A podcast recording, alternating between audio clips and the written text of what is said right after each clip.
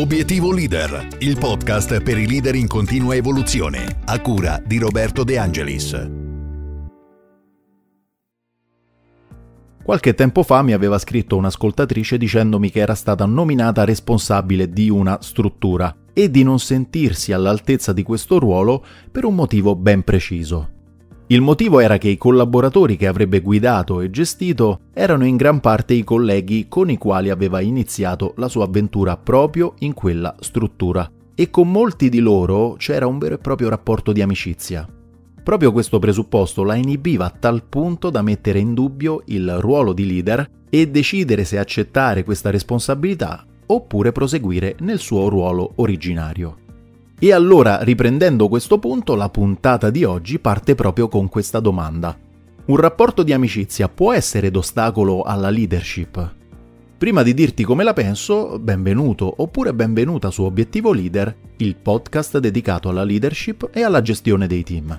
Io sono Roberto De Angelis, ormai dovresti conoscermi, ma se così non fosse, non ti preoccupare, vai in descrizione e trovi tutte le informazioni e anche la mia bio. Comunque se ti interessano questi argomenti clicca sul tasto segui e poi sulla campanella per rimanere sempre aggiornato. E se non ti bastasse, sempre in descrizione trovi il link per iscriverti alla mia newsletter mensile.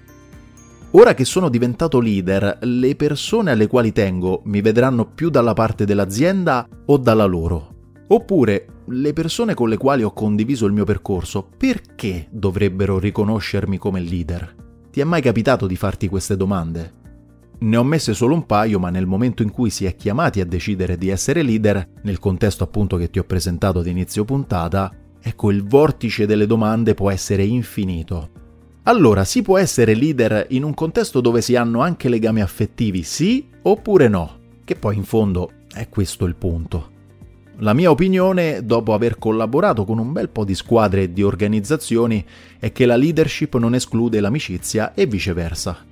Quindi sì, si può essere leader all'interno di un sistema dove abbiamo anche stretto legame affettivi. Perciò i dubbi sono leciti soprattutto in una prima fase in cui ragioniamo di pancia, diciamo così, ma alla fine deve prevalere la razionalità. E la razionalità dice che si può fare tranquillamente. Perché rifiutare un ruolo che l'azienda non ha assegnato tanto per, quindi non l'ha buttato lì a caso, ma magari lo ha ponderato, avendo visto in noi determinate qualità? Quindi, partendo da questo presupposto, è però importante fare una considerazione di fondo. La leadership e l'amicizia devono essere due cose ben separate, quindi no a quegli ibridi ecco che magari possiamo pensare. Devono essere piuttosto due compartimenti stagni che non si contaminano. Mi spiego meglio leader e amico hanno due ruoli ben distinti, quindi se sto esercitando le mie funzioni di leadership, quindi le mie funzioni di guida, non posso permettermi di ragionare come un amico, chiudendo un occhio insomma. E se invece vesto i panni dell'amico, non posso permettermi di vestire contemporaneamente quelli di leader. Quindi, per far sì che questi due aspetti possano esistere e coesistere, è importante mettere davanti a tutto e a tutti due parole dal significato molto ma molto profondo e cioè equità ed imparzialità. È questo il punto in fondo, ecco, non bisogna pensare a come mi vedranno le persone in questa nuova veste e soprattutto se l'accetteranno. Piuttosto la domanda è rivolta verso l'interno, quindi riuscirò ad essere equo ed imparziale? Ecco, se eserciti una leadership senza favoritismi, non ti preoccupare perché non ci sarà motivo di pensare che il rapporto con le persone alle quali tieni possa logorarsi.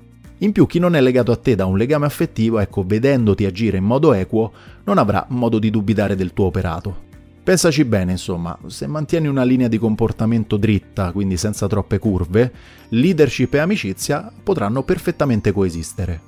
Tutto qui sembra banale, ma è la realtà. Un ultimo consiglio prima di chiudere questa pillola è quello di non evitare i confronti, anche accesi magari, con le persone più legate a te.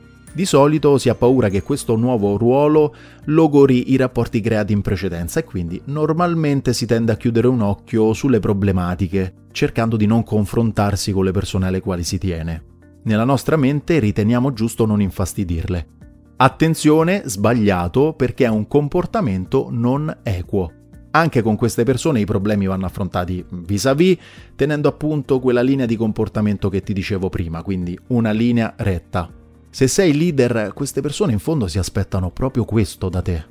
Perciò in conclusione non avere paura e se senti di poter vestire i panni di leader, vai e fallo senza troppi ragionamenti. Ricorda che se te lo hanno proposto, eh, vuol dire che hai le competenze giuste per farlo. Ti ringrazio per l'ascolto, questa pillola termina qui, ti do appuntamento alla prossima puntata e come sempre, buona leadership!